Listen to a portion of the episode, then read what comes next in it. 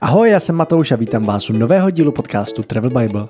Spovídám v něm české a slovenské cestovatele, aby se podělili o svoje zážitky, zkušenosti i praktické typy. Mým dnešním hostem je Lenka Kosmatová, aktuálně studentka oboru Tourism and Culture Development v rámci programu Erasmus Mundus na třech univerzitách v Evropě. Právě o studiu v zahraničí, programu Erasmus Mundus a dalších programech Erasmus Plus nejen pro vysokoškolské studenty jsme se v podcastu bavili nejvíc. Lenka má za sebou ale celkem slušnou řádku cestovatelských zkušeností i mimo studia a dostali jsme se i k některým z nich. Věřím, že i v tomhle díle si každý najde něco, co ho bude zajímat nebo inspirovat. Všechny odkazy, stejně jako ostatní díly podcastu Travel Bible, najdete na travelbible.cz lomeno podcast. Pojďme na to. Ahoj Lenko, vítej v podcastu Travel Bible. Ahoj Matouši, děkuji za pozvání. Moc rádo se stalo a já jsem rád, že jsi sem dorazila do Tišnova za námi. Povyprávět hlavně o svých zkušenostech s Erasmem, trošku možná z jiného úhlu nebo z jiného pohledu, než ho většina lidí zná. A když se k tomu dostaneme, tak já začnu tvojí vlastně první vysokou, tvým bakalářem. Mm-hmm.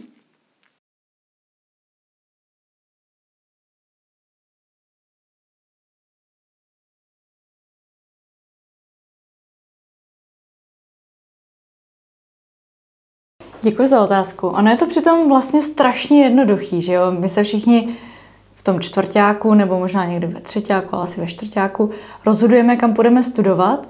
A já jsem vždycky chtěla studovat v zahraničí a všichni mi říkali, no tak prostě půjdeš na českou vejšku a počkáš si do toho třetího, čtvrtého semestru na Erasmus. A to mi nedávalo smysl, protože jsem věděla, že se chci učit cizí jazyky a, ale nechtěla jsem se je učit jako primárně, jako z toho hlediska úplně, jak fungují, ale chtěla jsem v tom jazyce fungovat. A vím, že když v České republice chceš studovat v angličtině, tak musíš platit úplně nějaký školní, jako to v, rám, v řádech 10 tisíc korun. A věděla jsem, že jedna z mých eh, spolužeček, nebo prostě z jedný, jedna z holka z naší školy studovala v Rakousku v angličtině, paradoxně v angličtině. Ale to, to školní, ono se jednalo sice v nějakou, já teď nevím úplně přesně klasifikačně, to bylo asi státní škola, ale prostě se tam platil malý poplatek a bylo to nějakých 300 eur za semestr. Takže tím, bych, tím to byla jako první věc, že vždycky uh, si lidi myslí, že studium v zahraničí je hodně drahý a já jsem samozřejmě chtěla studovat v zahraničí, takže jsem se koukala na různé ty ceny a tak Austrálie, Amerika, Kanada, to je jako hmm. úplně někde jinde. A zároveň mi nedávalo smysl platit hodně, protože v České republice školní je zadarmo, mm. že jo.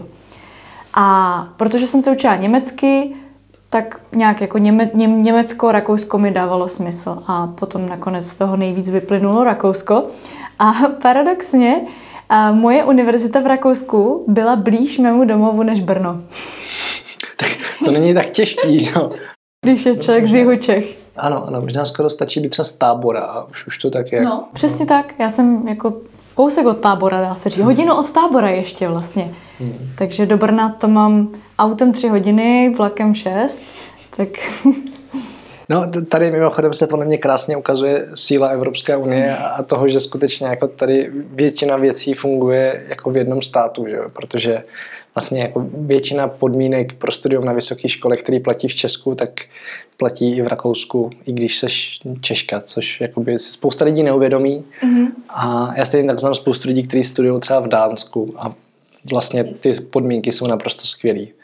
Jasně, Dánsko, ještě když v době, kdy já jsem se rozhodovala, tak to bylo 2018, tak Dánsko strašně frčelo, že kvůli té půjčce, která mm-hmm. se tam dávala, a Rakousko není až tak populární, jako přiznávám, ale je vlastně fajn pro lidi, třeba kteří chtějí být pořád nějakým způsobem blíž domovu, jako není to tak, že asi z Dánska každý víkend dojedeš domů, ale naopak z toho Rakouska každý víkend můžeš dojet domů. Ne, že bych to dělala, mm-hmm. ale jak říkám, bylo to pro mě blíž, než jít někam do Brna, jo? ale přitom člověk byl vystavený úplně jiný kultuře, a úplně jinému škol, školskému systému. Jaký to pro tebe bylo teda jak najednou studovat v cizí zemi a hlavně bydlet v cizí zemi? Když já třeba Rakousko vnímám jako fakt asi nejpodobnější zemi nám v mnoha ohledech, ale pořád to není Česko, že jo? Tak jaká byla ta zkušenost? Já se trochu vrátím ještě na střední. Já jsem ve třetíku měla výměný semestr eh, na střední škole, takže už jsem jako Rakousko znala, už jsem, teď bych řekla, že znala ten jazyk. On je přece jenom trochu jiný než ta Němčina, kterou se učíme ve škole. Takže, ale tak tu mentalitu jsem už znala ze střední. Nebyl to teda rozhodující faktor, proč jsem šla kvůli tomu na výšku, ale uh, jaký to pro mě bylo? Bylo to strašně multikulturní. Jo, zní to jako kliše, ale naše, naš, bylo to strašně multikulturní, protože v mojí třídě možná byla většina Rakušanů, ale bylo to třeba tak 60%. A zbytek jsme měli spolužáky, měla jsem spolužáky opravdu z celého světa. Takže bylo to víc multikulturní, bylo to svým způsobem, já si úplně představím, jako moji spolužáci mi vždycky popisovat, když šli na ten zápis, jak je to trošku takový jako staromódní, jak se tam musí zapisovat ten, do toho, jako ten papír a všechno, tak tohle všechno bylo jako digitálně. Už vlastně ten přijímací proces do Rakouska, všechno bylo digitální a bylo to, bylo to úplně jinak koncipovaný, než když se hlásíš na českou školu. Na českou školu děláš nějaký um, takový ty srovnávací testy, že jo, kde se srovnáváš v podstatě s celou republikou, mm-hmm. tak uh, do Rakouska vypracuješ svůj vlastní motivační dopis, vlastní projekt, který potom musíš umět odprezentovat. Takže ty tam vlastně přijdeš před komisi pěti lidí a prezentuješ to, co jsi sám vytvořil v angličtině. Což vlastně, já jsem jako už jsem byla zvyklá ze střední, že jsme museli prezentovat v angličtině, ale věřím, že pro spoustu středoškoláků jako vůbec něco prezentovat v angličtině jako obrovská věc. A, a jako to jsou ty zkušenosti, který, do kterých hmm. skočíš a vlastně ode dne nula máš, což podle mě strašně jako napřed, protože ty věci musíš zautomatizovat. Není to tak, že ty se na ně jako připravuješ do nějakého kurzu angličtiny, ale ty jsou automaticky už při přijímačkách. A v tom vidím jako obrovskou výhodu. Mm-hmm. Vnímáš nějaké nevýhody tady toho studia v Rakousku? Dobrá otázka. Ty výhody... Já dávám jenom dobrý otázky. samozřejmě, samozřejmě. uh, ono samozřejmě dneska je takový trend, řekla bych, trošku hanit jako no jo, český školství a český školství je takový a takový, no jo, na české škole, ale určitě jsou tam nějaké nevýhody, ale jsou tam, jsou tam výhody, ale jsou tam nějaké nevýhody. Odpověď na tvoji otázku je ta, že v momentě, kdy člověk studuje na zahraniční škole, tak si zároveň otvírá ty možnosti té zahraniční školy, ale velmi často si zavírá dveře tomu, co je vypsaný, nějaké třeba projekty, možnosti, stáže, granty, jenom pro český rezidenty. Protože spoustu programů je koncipovaných tak, že pokud seš, ono se s tím většinou jako počítá, bohužel, sice jsme jako v Evropské unii, ale počítá se s tím, že většinou seš Čech a studuješ česk, na české škole. Takže když bych dala příklad, bude vypsaný nějaký grant, že pojedeš na letní školu, třeba učit se Němčinu, pojedeš do Německa, tak ten je vypsaný pro český studenty a ty automaticky bys měl studovat na české škole. V momentě, kdy to neděláš, tak eh, ten grant, ne, nejsi jako schopný se na něj uh, registrovat, ale zároveň bohužel nejseš třeba německý nebo rakouský občan, aby si dostal grant na ty německý nebo rakouský. To třeba učit se česky v létě. Třeba se učit česky, ale jo, jo, taky jsou tyhle ty, ty bilingvní programy. Takže toho jsem si všimla během toho studia, protože já jsem prostě magor do hledání těchto těch příležitostí a pořád jako sjíždím nějaký tyhle um, akce, a všimla jsem si toho, že prostě zatímco moji rakouští kamarádi mohli dostat všechno, tak já jsem byla o velký ten kus jako ochuzená. Což pořád mi to dávalo smysl, pořád mi to dávalo smysl, ale potom to vedlo jako k mému dalšímu studiu magistra mm-hmm. v Čechách. Co ti ten, ty tři roky v Rakousku dali? Strašně moc. Strašně moc.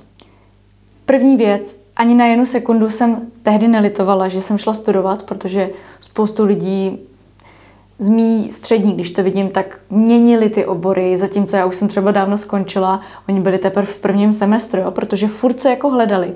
A mě ta škola dala volnost toho. Já jsem studovala, můj obor byl Tourism and Leisure Management, což pře- můžeme přeložit jako management cestovního ruchu. A volného času. A volného času. Ono, bohužel teď nechci jako zase, jo, nic jako negativně, nemám tu zkušenost, mám pocit, že cestovní ruch v České republice není úplně na, jako není to taková jako top univerzita, jo. Vím, že v Praze jsou nějaké školy, eh, v Rakousku to funguje jako management, jenom některé ty předměty tam byly víc zaměřený na cestovní ruch.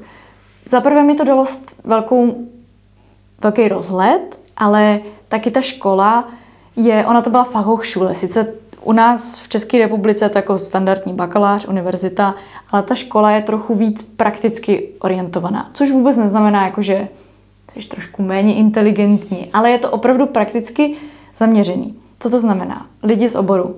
Prostě standardně k nám chodili lidi uh, si jako stop pozic učit, mm-hmm. protože třeba sami byli dřív studenti, což je jako za prvý super networking, že jo? Ty si ty učitele vyhlídneš a řekneš, jim, že by si chtěl mít třeba stáž v té firmě nebo chtěl by si potom po škole tam dál pracovat. To byla jako první věc. Další bych řekla možnost prezentovat se. Eh, my jsme měli možnost se prezentovat, protože nás bylo ve třídě 60, ale ještě těch 60 by bylo furt hodně, tak nás rozdělili na 30 a 30 a měli jsme vlastně takový jako stálý rozvrh od pondělí do pátku a ve třídě nás bylo 30. Takže vlastně taková střední škola, ty lidi hodně znáš, protože s nimi prožiješ ty tři roky a všechno bylo založené na nějakých projektech.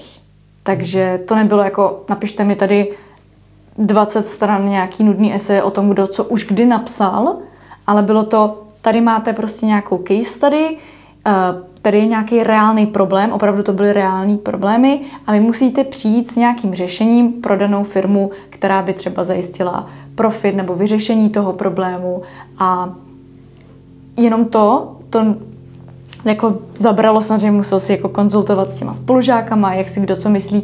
Tam byly ty krásné mezikulturní rozdíly, že jo. Já jsem z Česka, někdo byl z Rakouska, tak má třeba úplně jinou jako hodnotu peněz, že jo, co je pro mě tisíc euro, je pro Rakušana úplně něco jiného. Pak tam byl někdo z Bulharska a, a pak tam byl někdo třeba z Afriky, jo, a to, to jako bylo samo o sobě strašně, strašně zajímavý, ale co mi to taky dalo, byla ta možnost vyjet na v podstatě rok a čtvrt do Jižní Ameriky, hmm. což během standardního tříletého bakaláře v České republice ti asi nedají takovou možnost. Vím, že spoustu lidí, když jde na Erasmus, tak si to ještě jako musí dohnat, že, že, že jim nestačí kredity.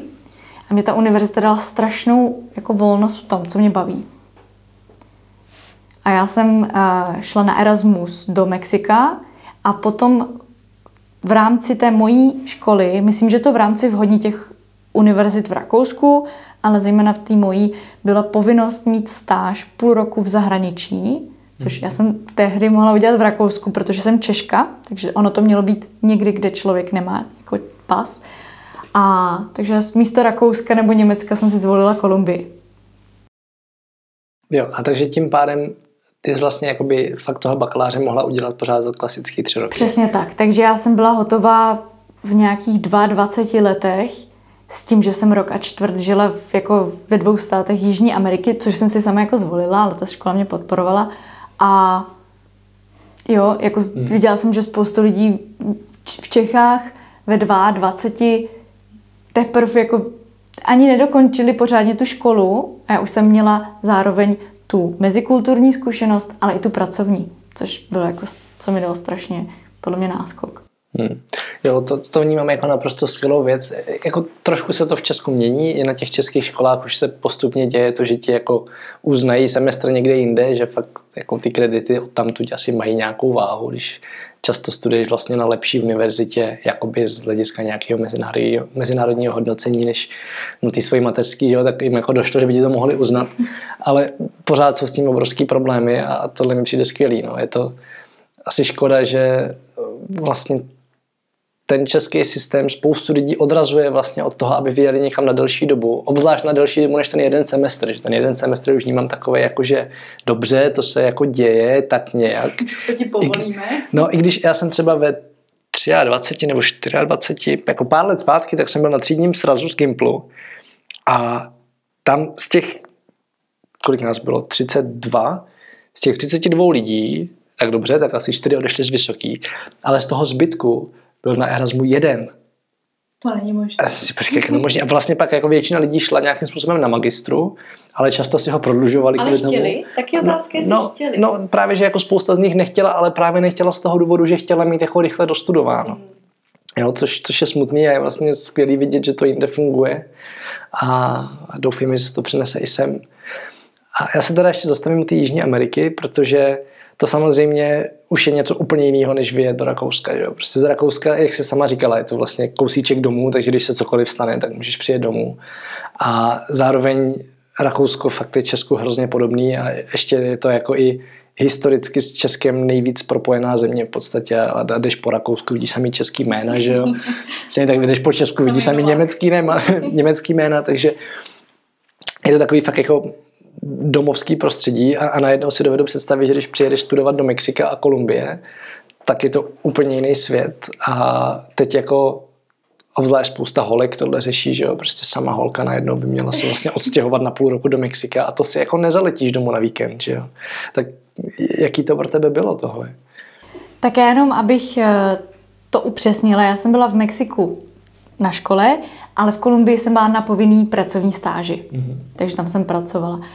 A no, já jsem původně si domluvila tu stáž dřív než školu v Mexiku a pak se mi to tak nějak jako propojilo, dávalo mi to smysl, takže jsem tam zůstala nakonec roka čtvrt, ani jsem domů neletěla.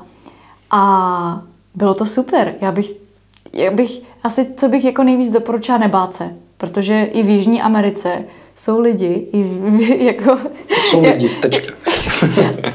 ono, to zní, ono to zní jako úplně jednoduše, jo, ale prostě i dneska se furt, se mě jako dnes a denně lidi ptají, ty a Kolumbie a, a Mexiko, ale jako tam je toho tolik co vidět a tolik co zažít a když člověk dodržuje nějaký opatření, tak se vůbec není třeba čeho bát a naopak člověk jako může zažít úplně skvělý dobrodružství. Co se týče toho vzdělání, záleží. Um, tam samozřejmě v Mexiku je rozdíl, bohužel celá Jižní Amerika je strašně rozdělená na sociální třídy. Není to jako u nás v České republice, kdy v podstatě i ten nejchudší člověk má přístup ke vzdělání, ke zdravotnictví, k teplé vodě, k televizi, k tím hmm. pádem k tomu vzdělání. Uh, to v Jižní Americe je trochu víc jako separovaný a Řekla bych, že ty univerzity můžou být na dobrý úrovni a nemusí. Já jsem měla štěstí, že jsem byla na dobré škole, ale eh, tím, že jsem, že moje univerzita měla partnerský vztah s tou mexickou, tak jsem byla na soukromí, já jsem nic nemusela hmm. platit, ale to školní pro Mexičany na přepočet na český koruny stalo třeba 150 tisíc na semestr. Což, jako musíte si mě představit, jak bohatý ten Mexičan musí být, hmm. aby se dával tu školu. Jo. Oni tam samozřejmě fungují stipendia ale bylo to super. Jako asi taková úroveň jako určitě trošku možná nižší než český, protože naše jako vzdělání je perfektní. Myslím si, že velmi dobrý. Světově. Jak tě tam třeba přijali, jakože najednou vlastně tady nějaká gringo, bílá holka přiletěla že, z, z, z Evropy si studovat jako do Mexika. Mm-hmm. Tak asi chápu, že v rámci víceméně jako soukromé školy, tak to funguje trošku jinak, než kdyby si šla studovat na nějakou jejich státní. Ale i tak mě to zajímá, vlastně, jak tě přijali místní a i třeba vlastně jaký typ lidí si měla šanci tam potkat, protože zase myslím, že typ lidí, který jede na Erasmus do Mexika je úplně jiný, než ty, co jedou na Erasmus do Německa, jako z Česka do Německa nebo z Česka do Rakouska, že jo? Moje zkušenost byla taková, já jsem, abych upřesnila, já jsem byla v Monterey, což je druhé nebo třetí, teď se furt dohadují, největší město Mexika, po Mexico City a je zhruba dvě hodiny autem od Spojených států, od Ameriky, což znamená, že je to jedna z nejbohatších měst, je to velmi industriální město, jedno z nejbohatších měst Mexika. Mm-hmm. A co to znamená? To znamená, že některé části jsou mnohem bohatší než celá Česká republika dohromady. A já jsem měla šanci potkat samozřejmě během toho, co jsem cestovala v Mexiku, všechny možný Mexičany. Ale ta moje zkušenost studijní v Mexiku byla taková, taková netypická asi pro český studenta v tom, že spoustu mých spolužáků jako jezdilo do školy v Lamborghini a ve Ferrari a jako úplně jako v top autech. A bylo to tím, že prostě tam se jako vlastně tam mě, to, to město, San Pedro Garza Garcia, je nejbohatší město na přepočet GDP z celé jižní, latinské, latinské Ameriky. Hmm. Takže moje zkušenost byla taková, ale Mexičani jsou strašně jako srdeční lidi a vůbec jako nemají potřebu, já nevím, se na tebe povyšovat. Jo. Jako moji spolužáci byli velmi přátelský. Já bych teda řekla, že já jsem se dostala do kolumbijské komunity spíš než do mexické. Ale ode dne jedna, já jsem se učila dva semestry španělsky, což nebylo jako wow, ale jako něco jsem pochytila a já jsem se ode dne jedna distancovala dost od cizinců a začala jsem žít s Kolumbicem a já jsem nechtěla žít s nikým z Evropy a takže bych řekla, že ode dne jedna jsem sice možná byla v kolumbijské komunitě, pak v mexické, ale úplně skvěle. Jako kdokoliv pojede do Jižní Ameriky, tak si myslím si, že možná třeba oproti tomu integrovat se mezi Rakušany, člověk se necítí vždycky stoprocentně úplně přijatý, hmm. tak v Jižní Americe bych řekla, že tohle není problém. I když člověk nerozumí, tak jako ono to neverbální komunikací se toho strašně vykomunikuje a, Jižní Amerika je strašně přívětivá jako část světa. Mm-hmm. Pojďme teda k celkově jako konceptu Erasmus+, protože já to vnímám teď jako krásnou příležitost to trošku zpropagovat. A, a přijde mi obrovská škoda, že lidi Erasmus znají fakt jenom jako ten výměný pobyt, který si vlastně teď zmiňovala, že o studijní nějaký jeden semestr jinde. A přitom tam spadá strašně moc různých věcí, a u kterých vždycky říkám, že to je jeden z mála důvodů, který, jako kvůli kterým mě mrzí, že jsem odešel z vysokým a, a nemám k ním přístup. A i třeba ty, co už jsou potom, co skončí škola, že jo? protože těch tam je dost i pro absolventy. Tak zvládneš jenom nějak popsat, co všechno vlastně pod sebou Erasmus Plus skrývá, jaký příležitosti nám tady skrz, to skrz Erasmus Evropská unie nabízí? Mm-hmm. Já děkuji za tuhle otázku, myslím si, že je velmi, velmi důležitá. Kdybych to laicky schrnula, tak Evropská unie podporuje nebo má vlastně pod záštitou Erasmus+, Plus, který má pod sebou různé projekty. Ať už se jedná o ten běžný Erasmus, které, kde jedeme na jeden semestr někam do zahraničí, tak financuje i další projekty, jako jsou třeba stáže, když se rozhodneš prostě si udělat gap year a postřední někam odjet, tak oni ti zafinancují bydlení, cestu, pojištění. Takže nějaký dobrovolnictví, aby si na tom nebyl tratný. Nebo stáže, samozřejmě během výšky nebo i po výšce můžeš jít nějak, do nějaké firmy a Erasmus Plus ti to v podstatě financuje, protože ta firma ti třeba nebude platit, ale ty si můžeš zažádat o, tu... Ta firma tě ani nesmí platit. jsme Ta firma takhle... ani nesmí platit? Ano, my jsme takhle měli eh, stážistku, která byla Češka, ale studovala na Dánské univerzitě právě. A měli jsme jako stážistku v Travel Bible a já jsem fakt jako eh, zaměstnavatel podepisoval, že ji nebudem platit a ona dostávala v podstatě dostávala jako víc peněz, než bychom jí mohli dát za to, co dělala mm-hmm. mě tady v Česku.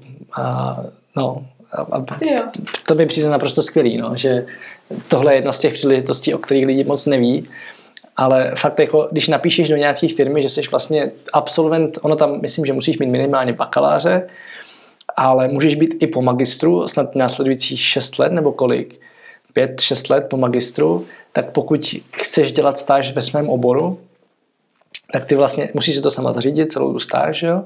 a napíšeš do té firmy, že to chceš vlastně přes Erasmus+, plus, ty sama si zařizuješ žádost a ta firma pak jenom reálně podepíše, že ti nesmí nic platit, tak by byla blbá, kdyby ti řekla, že ne, jo? protože tam je fakt ještě daný, že to musí být tvůj obor, což eh, ve výsledku znamená, že v té firmě nebudeš vařit kafe jenom, jo? že fakt mm-hmm. jako se tam něco naučíš, budeš něco dělat, takže jenom tohle asi doplňuji jako vlastní zkušenost z té druhé strany. A pro mě, že jsem tě přerušil. Ne, ne, super. A no, takže tohle je přesně další, další věc, kterou Erasmus financuje. Nejsou to jenom ty studijní pobyty, jsou to ty pracovní pobyty, jsou to, jak jsem zmínila, to dobrovolnictví. A potom, když už třeba posluchači jsou třeba na střední a chtějí někam cestovat a nemají ten budget, tak vlastně Erasmus financuje i různý partnerský projekty. O co jde? Ty se dělí na Youth Exchange, nějaký výměny mládeže, kam se můžou hlásit snad účastníci 13+, plus, mm-hmm. a potom jsou tam nějaký tréninky, nějaký tréninkový kurzy, které už jsou třeba zaměřený trošku hloubš, trošku víc specificky na nějaký téma, opravdu tě mají jako v něčem vzdělat. A to jsou projekty, které jsou většinou v zahraničí, zúčastní se jich několik států, několik jako účastníků z různých zemí a vlastně je tam všechno v podstatě pokryto a ty, takže ten jako, myslím si, že pro takového účastníka to má jenom samý pozitiva. Pozná lidi z cizích zemí, musí samozřejmě trošku ovládat aspoň angličtinu, nebo jako bylo by to fajn nějak se domluvit a a tím získá potom i ten certifikát Youth Pass, takže zase třeba do CV něco, takže získává takový eh, jak praktické dovednosti, ale i takový jako soft skills. A v neposlední řadě samozřejmě Erasmus podporuje taky, když ty třeba přijdeš s tím, že chceš změnit něco ve své komunitě. Když tady jsme v Tišnově a ty řekneš, ty v Tišnově bych rád vybudoval kavárnu, kde budou obsluhovat lidé s nějakým postižením. Prostě tak ty, když si vypíšeš grant, tak od Erasmu, v podstatě od toho Erasmu, můžeš dostat ty peníze na to. Takže on Erasmus, když bych to ještě schrnula, se dělí na takové tři odnože. Jedna se dělí potom, když jsi individuál, když opravdu chceš v podstatě třeba jenom obohatit sám sebe, když to tak řeknu. Hmm.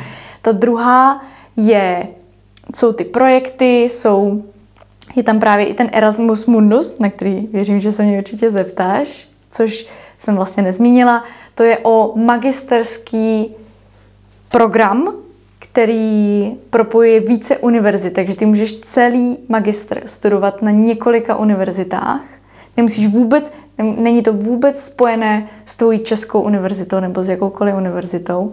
A Erasmus teda podporuje nejenom magisterský program, ale i PhD, i potom ten doktorantský program.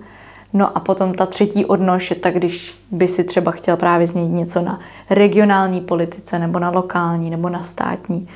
A když vlastně Erasmus Plus má za úkol jakousi inkluzi, jakousi mezinárodní výměnu, to, aby se lidé poznávali z různých kultur, a taky podporu jakési udržitelnosti, aby, aby prostě mladí lidé, nebo jako je to hlavně zacílené na mladší lidi, ale samozřejmě můžou se tam zapojit i, i starší, třeba do těch tréninkových kurzů, aby měli jakýsi nadhled, o kterém už jsme mluvili, o tom, jak funguje ta Evropská unie, protože Evropská unie je složená z několika kultur a z několika uh, úplně rozdílných backgroundů. Jo, tak hodně o to jde. O tu inkluzi a o ty mezikulturní, jako tu mezikulturní propojenost. Já možná jenom doplním ještě, že vlastně se nemusí nutně jednat jenom o Evropskou unii. Že? Jsi vlastně byla v Mexiku, zároveň spousta těch programů fakt jako probíhá i v jiných zemích. A ať už jsou to ty, které jsou nám pořád relativně blízko, jako je třeba Turecko, nebo jako je třeba Maroko, vlastně ty, co pořád jako sousedí s Evropskou unii, tak ale občas jsou i projekty, které jsou třeba v Ázii. A fakt jako vždycky, když poslouchám lidi, kteří na nějaký takový projekt jako vyráží, vyráží aktivně, pravidelně, tak mě fascinuje, co všechno je jako možný. A vždycky si říkám, to je ten jediný důvod, proč bych mohl mít aspoň toho bakaláře. V podstatě, že jako nikdy se mě na to nikdy, nikdy se mě na to nikdo jiný nezeptal, ale tady v tom případě právě většinou, buď teda je to vyloženě pro středoškoláky a absolventy středních škol, ale tam je to omezený věkem z vrchu, anebo teda potřebuješ aspoň ten bakalářský titul.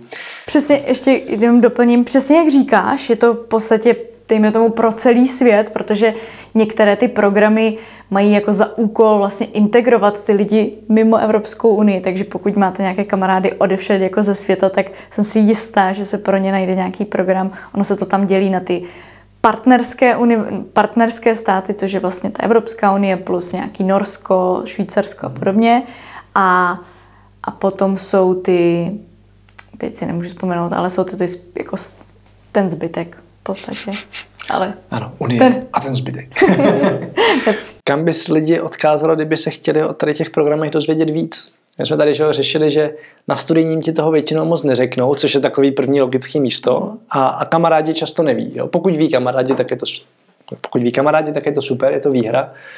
Ale pokud neví, tak kam má vlastně člověk jít a zjišťovat co a jak? Dobrá otázka, jako vždy. První dům zahraniční spolupráce. Dzs.cz, tam vám poskytnou oficiální informace ohledně úplně všeho, taky rozesílají každý měsíc newsletter, opravdu jsou jako informovaní, eh, vždycky vás odkážu na někoho, kdo ví, ale taky bych doporučila googlit. Opravdu bych doporučila, pokud máte něco, Možná ono je to potom samozřejmě nějakým způsobem o tom networkingu, když už jako pojedete třeba na jeden projekt nebo na jeden Erasmus, tak už se to tak nějak nabaluje. Určitě bych taky doporučila Salto, kde můžete vyhledat uh, různý uh, například firmy, které už vyloženě jako ví, jak jako, uh, můžou nabídnout nějakou stáž. A nebo já třeba osobně, když bych třeba zmiňovala projekty, tak bych hledala hrozně moc na Facebooku. Erasmus projekty. European uh, Projects for Youth. Hrozně moc jako Facebook. Ono hmm. možná jako pro někoho Facebook je mrtvej, ale pro, tu, pro tenhle segment mi přijde, že tam jako je furt, furt co najít. Jo, jo, určitě k tomu budou i nějaké facebookové skupiny, kde je, se jako můžeš zeptat, hledat v nich. Jo, super. Pojďme k tvému magistru, který už se trošku nakousla. Eh, ty jsi to vzala tak jako kreativně, že vlastně se mi líbí, že se s tím životem tak hraješ. Eh, že teda studuješ na víc školách zároveň skrz program, program Erasmus Mundus, tak nejdřív teda, jestli můžeš říct, kde vlastně ve výsledku studuješ, i když oficiálně teda jsi studentem čeho? Dobrá otázka. Oficiálně jsem studentkou University of Glasgow. Mm-hmm. Takže jsem uh, oficiálně studentkou. No, v podstatě Glasgow je taková mateřská univerzita. Dejme tomu, že to je prostě taková univerzita, která jako zaštiťuje celé to konzorcium neboli partnerství těch, těch univerzit. Ale oficiálně, když bych to na ministerstvo školství musím vždycky posílat potvrzení o University of Malta, takže já jsem teď předchozí semestr byla oficiálně studentkou univerzity na Maltě a další semestr budu University of Lund, takže Lundská univerzita, která se řadí, myslím, mezi nejlepších 100 univerzit na světě. Jsou to všechny jako velmi prestižní školy. A, takže v podstatě každý semestr na jiné škole. Ono jako, když to posílá na to ministerstvo kvůli nějakým jo, jako podpoře, tak si vždycky myslí, že jsem asi blázen. Chudáci. No. ano a jak se teda k něčemu takovému dostat? Protože ty to máš i se stipendiem, to znamená, že pokud to správně chápu, tak nejen, že neplatíš školný, ale ještě k tomu dostáváš nějaký příspěvek na ubytování a na jídlo, prostě takové jako základní životní potřeby.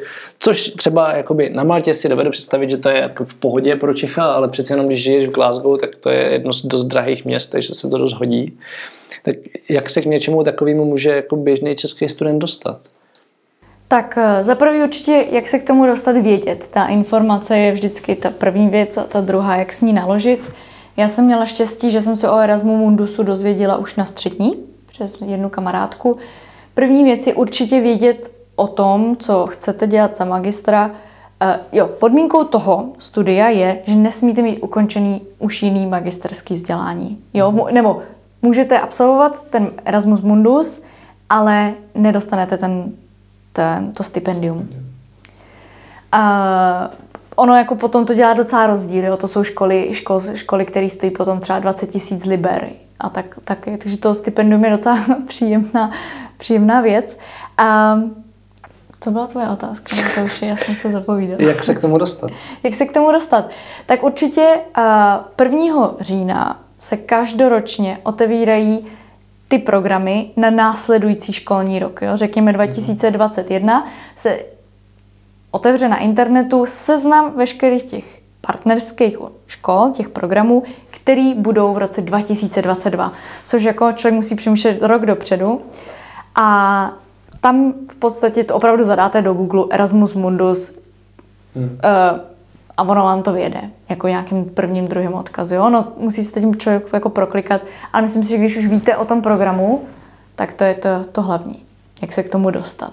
Mm-hmm. Ono jako potom už je to tam nějak jako vypsaný. Jak třeba se ty vybírala, které univerzity to budou, protože jich, těch možností je víc a za mě to je takový, jako že asi bych, já, já osobně bych šel náhodně, abych si prostě takhle zapíchl papír někam, do, do, teda papír, tušku do papíru a, nebo do obrazovky a podle toho bych se rozhodl, ale přeci jenom eh, pokud studuješ i s tím, že jako si z té školy chceš něco odníst, nebo z těch škol a zároveň se třeba podívat do nějakých zemí, tak jakým způsobem vlastně u tebe probíhal ten proces výběru, že teda zrovna to bude Glasgow, Malta a Lundy?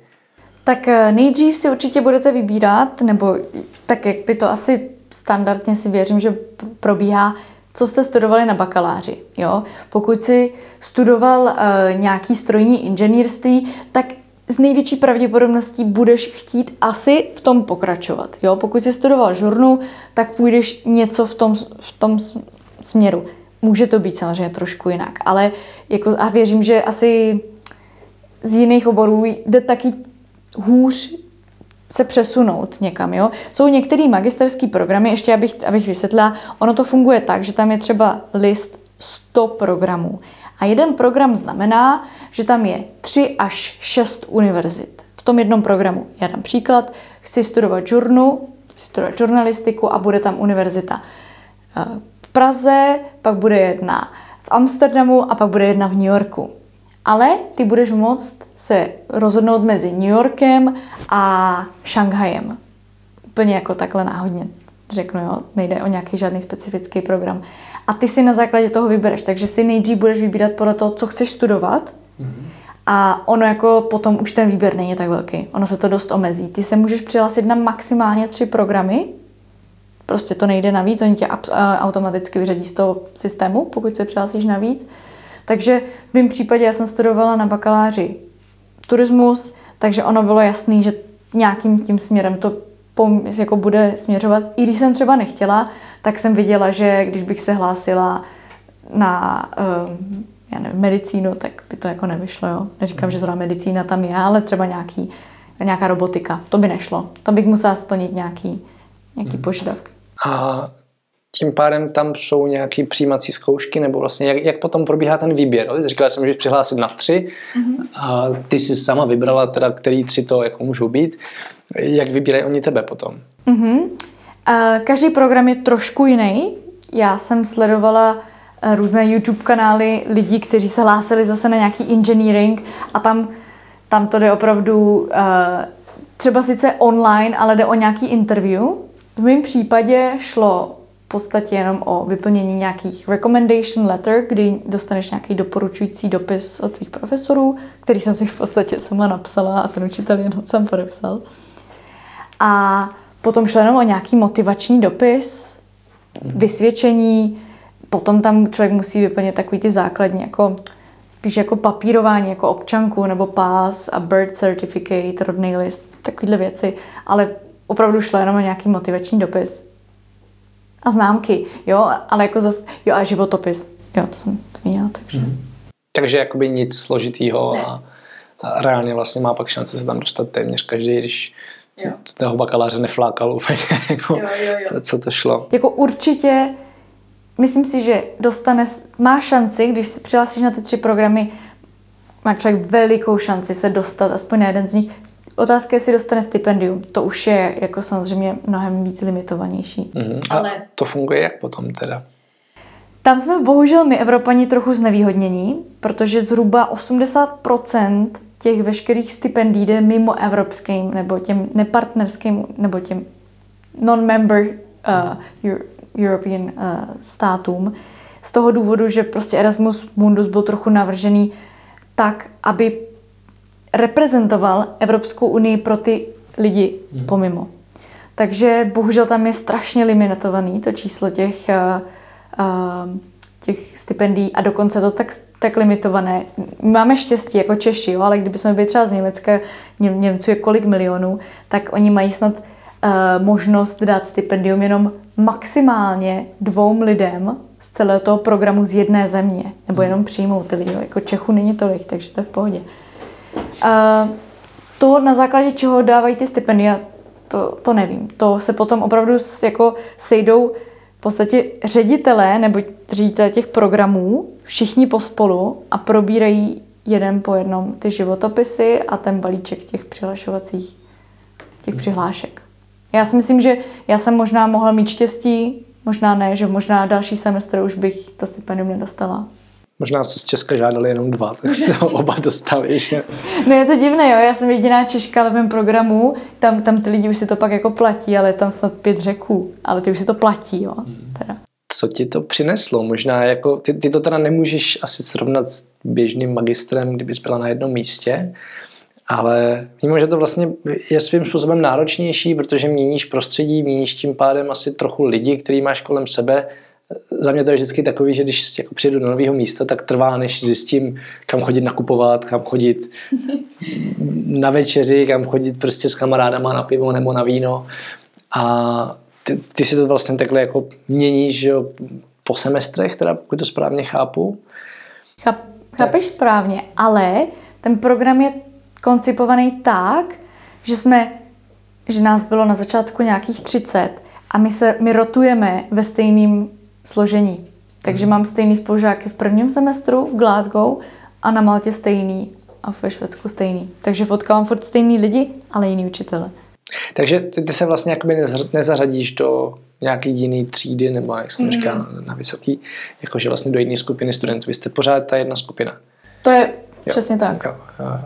No a co teda vnímáš, že, jako, že je ten největší přínos něčeho takového? Tak samozřejmě jako tam zase kultura a různý lidi vnímání, i když já bych asi řekla, že to už jsem si prožila na tom bakaláři, to, že mhm. člověk jako přijde, ono toho samozřejmě není nikdy dost, si prožít to, jak eh, jsou lidé rozdílní. Určitě bych řekla, že mi to dává velmi do kontrastu to, jak fungují ty jednotlivé státy. Ale jako i teď třeba tady jako univerzitně, protože jsem vlastně první semestr byl v Glasgow a další byl na Maltě a to fungování je hodně jiný. Jako není to, kli, kliše jsou asi jako mají jako nějaký základ a nějaký pravdě. Jo, teď jako nechci úplně... Jakože třeba ve Skotsku prší a na Maltě ne. Jakože na Maltě prostě učitel řekne, ups, já jsem zapomněl, že máme školu, jo. je ta, ta organizace je větší chaos. Jako je v každém případě větší chaos. A ono, samozřejmě můj program je trochu netypický teď, hlavně tím, že je korona. Takže mhm. všechno je online. Mm-hmm. A ty teda ale přesto do těch zemí jezdíš? A jak to teda funguje? Ve Skotsku jsem nebyla. V Skotsku si nebyla Ve Skotsku jsem nebyla, jsem měla koronu. Já jsem měla v září koronu a potom už se mi tam nevyplatilo jet jako na měsíc. Na Maltu jsem letěla a teď čekám, co bude se Švédskem. Zajímavé. Mě zajímá, co se za tu dobu, co vlastně takhle jako měníš univerzity a cestuješ po světě, do toho samozřejmě jako cestuješ ještě jen, tak, že jo? to jako jsme tady nezmínili, ale není to jenom tak, že bys vždycky se někam přesunula na jinou školu. A co se o světě naučila? Že lidi, já, já mám teda hrozno jako já mám velkou vášeň cestovat do těch uh, míst, kam ostatní nechtějí, jo. Takže když bys mi dal na, já vždycky říkám, kdybys mi dal na výběr Paříž nebo Afghánistán, tak já neváhám a jdu do Afghánistánu.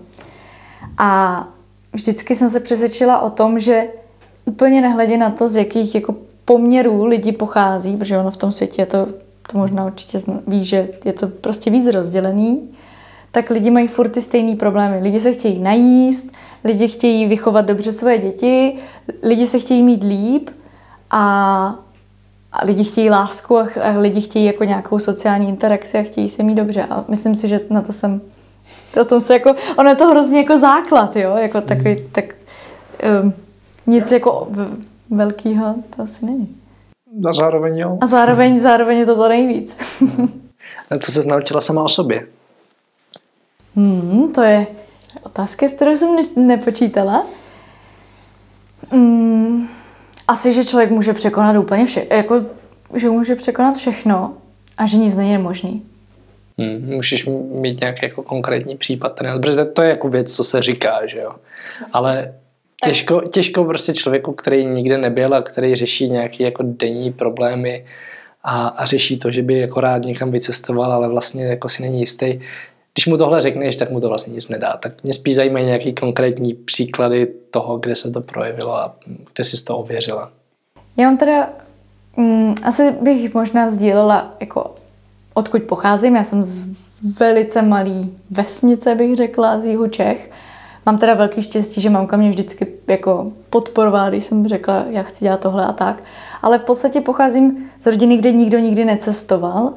A vždycky jsem měla tu touhu cestovat a díky, už jak jsme zmínili, třeba ty projekty Erasmu, tak mi jako plnili tu možnost objevovat ten svět, už když mi bylo 16. Jo. Já jsem třeba v 16 jela do Arménie, jsem ani nevěděla, kde nějaká Arménie je, ale umožnilo mi to jak prostě vidět ten svět v nějakém jako velkém celku, uvědomit si, že prostě úplně jedno, jestli jsem v Arménii nebo jsem v Brně, prostě furt ten svět je můj domov. A potom jsem se rozhodla jet studovat do Rakouska a zase tam člověk by mohl vidět tisíc důvodů, proč tam nejet. Je to trošku dražší země, jo, jako Rakousko je dražší, ale zároveň ten člověk může studovat klidně i lev, jako levněji než v Praze, žít tam levněji, uh, studovat v angličtině. To ti snad každý, spoustu studentů řekne, no to je nemožný, že jo, vystudovat v angličtině, dělat zkoušky v angličtině. Všechno se dá a já jsem nikdy nebyla jako premiantkou. Nikdy. A potom jsem řekla vždycky, že chci jet do Mexika a tím, jak člověk na to myslí, a tak to jako přitahuje. A potom jsem prostopovala z Mexika do Kolumbie, jsem neletěla, jela jsem tam stopem, zatímco mi všichni řekli, že mě tam zabijou. Tak já jsem jela a tím jako si neustále dokazuju, že všechno je jako možné a doufám, že můžu jako ukázat i lidem a posluchačům, že i pokud jste jako z vesnice, a teď, nebo třeba, jako teď to nechci tak hanit, ale že pokud vás třeba to okolí nechápe, proč chcete jet někam, mm. tak eh, jako pokud to tak cítíte, já teda cítím strašnou jako touhu pořád objevovat, tak vždycky se to nějak dá udělat. A právě mi přijde, že tyhle projekty, které jsme zmiňovali, v nich je strašně velká síla. Prostě pokud, protože v mládí máme všichni ten čas, že jo, ale nemáme za stolik peníze, nebo mm. Takže jako ten, ten ne, vám nevadí, že jo, strávit dvě, dva dny jako na cestě, že jo, a spát někde pod čirákem nebo tak, ale takže asi to jsem se jako naučila a taky bych řekla o sobě, že jsem se naučila, že mám tu pořád neutuchající touhu jako objevovat. Je něco, co bys udělala jinak za tu dobu, co takhle jako cestuješ, objevuješ svět? Když se to zpětně ohlídneš? Jo, vždycky si říkám, že jsem měla začít blogovat. Vlogovat, když mi bylo 16 a měla jsem se stát víc, měla jsem se stát profesionální vlogerkou, když mi bylo 16. A proč si to říkáš? Protože si myslím, že v tom roce 2016, 15 to ještě nebylo tak jako tak všude, jako dneska už vlastně cestuje úplně každý, nebo jako dneska je to víc rozšířený. A ale proč to říkám? Protože si myslím, že to všechno, co se mi jako událo, by právě možná víc přiblížilo to, že všechno je možný, nebo že vlastně nic není nemožný a že ale na druhou stranu všechno se událo asi tak, jak je mělo samozřejmě. Já jsem víc člověk, který místo toho, aby si vyfotil úplně všechno, tak žije ten moment. A prostě tak žiju ten život, místo toho, abych to jako všechno zvětšňovala. Mm-hmm. Vybavíš si nějakého člověka, kterého se na cestách potkala, který ti třeba změnil úplně náhled na život, nebo který tě hodně inspiroval, nebo ti prostě zůstal silně v paměti? Ty jo, těch bylo určitě strašně moc. Tak řekni toho prvního, to je vždycky ten nejlepší. Ty jo, ty jo. Kdo je první, co tě napadne, tak jsem to myslel. No, já, já vím, já vím, ale mě nikdo úplně jako konkrétní nenapadá. Ale asi bych, asi bych řekla, nebude to nikdo jako úplně konkrétně jako se jménem a s příběhem, ale bude to nějaký určitě Mexičan. Mám tak nějak jako mlhavě v paměti, že to bude nějaký Mexičan, který... Uh, ne, já se vůbec nebojím. Teď mě úplně zaskočil. Ne, asi bych řekla, kdo mě jako nejvíc inspiroval to, teď dobře, dejme tomu nějaký, nějaký Mexičan, v tom smyslu, z jakých poměrů třeba v, jako v Mexiku pochází, protože i Mexiko dokáže být velmi chudé a jakým způsobem se vlastně Mexičani dokážou vypracovat a být pro tu komunitu pořád jako nějakou ničím jako neustále jako obohacovat. Protože mám pocit, že my dneska v Čechách, v České republice máme fakt všechno, ale ani si to neuvědomíme, co všechno máme. A třeba v tom Mexiku, teď mě jako prostě se vybaví Mexiko, tak eh, je strašně těžký vystoupat z té chudoby trochu nahoru a jako vyžaduje to velmi, velmi jako sebezapření, aby člověk se jako vystoupal nahoru. A asi, jsem, asi jenom kdo mě inspiroval, člověk, který je v koho jsem potká na cestě, ať už to bylo při stopování nebo při couchsurfingu, někdo, kdo nepochází z nejbohatších poměrů, ale vždycky by se rozdal. Tak jo, tak já to zakončím svoji klasickou otázku, na kterou doufám, že nejsi připravená, protože to je nejlepší. A zkusit teď představit, že by se vymazalo úplně všechno, co si kdy napsala a řekla, včetně tohohle rozhovoru. A měla bys možnost předat světu jednu jedinou myšlenku. Jaká by to byla? Nemějte strach. Nemějte strach. Nebo lidi jsou hodní všude. to jsou takový ty kliše, ono to zní tak nějak jak pateticky, ale, jako, ale je to tak. Fakt bych řekla, že když, nebo možná ještě jinak, když budete myslet pozitivně, tak přitahujete pozitivní věci. A pozitivní lidi a pozitivní situace. Tak jo, tak já moc děkuji za rozhovor. Já taky děkuji, bylo to super. Tak jo, připomínám, že odkazy a všechny další díly podcastu Travel Bible najdete na travelbible.cz lomeno podcast. Pokud chcete a můžete podpořit Travel Bibli a tedy i tento podcast, moc nám teď pomůže, když si koupíte jednu z našich tištěných knížek, e-book nebo třeba praktické cestovatelské triko. A nebo koukněte na některý z našich dalších projektů, třeba skvělý foodblog Paleo Snadno Lucky Grusové, které s Petrem oba pomáháme. Lucka vymýšlí boží low carb a bezlepkové recepty a fotí k ním fotky, ze kterých často sami slintáme. My se pak staráme o to, aby se recepty dostaly k co nejvíc lidem a vše fungovalo jak má. Recepty najdete na paleosnadno.cz nebo ještě lépe v apce Paleosnadno, kterou si zdarma stáhnete na App Store i Google Play. Lucka navíc chystá novou kuchařku a věřte, že se máte hodně na co těšit, takže běžte na paleosnadno.cz. Aby vám neutekly další díly, přihlaste si odběr na Apple Podcast, Spotify, Pocketcast či kdekoliv, kde posloucháte své podcasty a budeme rádi, když nám tam necháte krátké hodnocení. Zatím čau, cestujte a těším se v příštím dílu naslyšenou.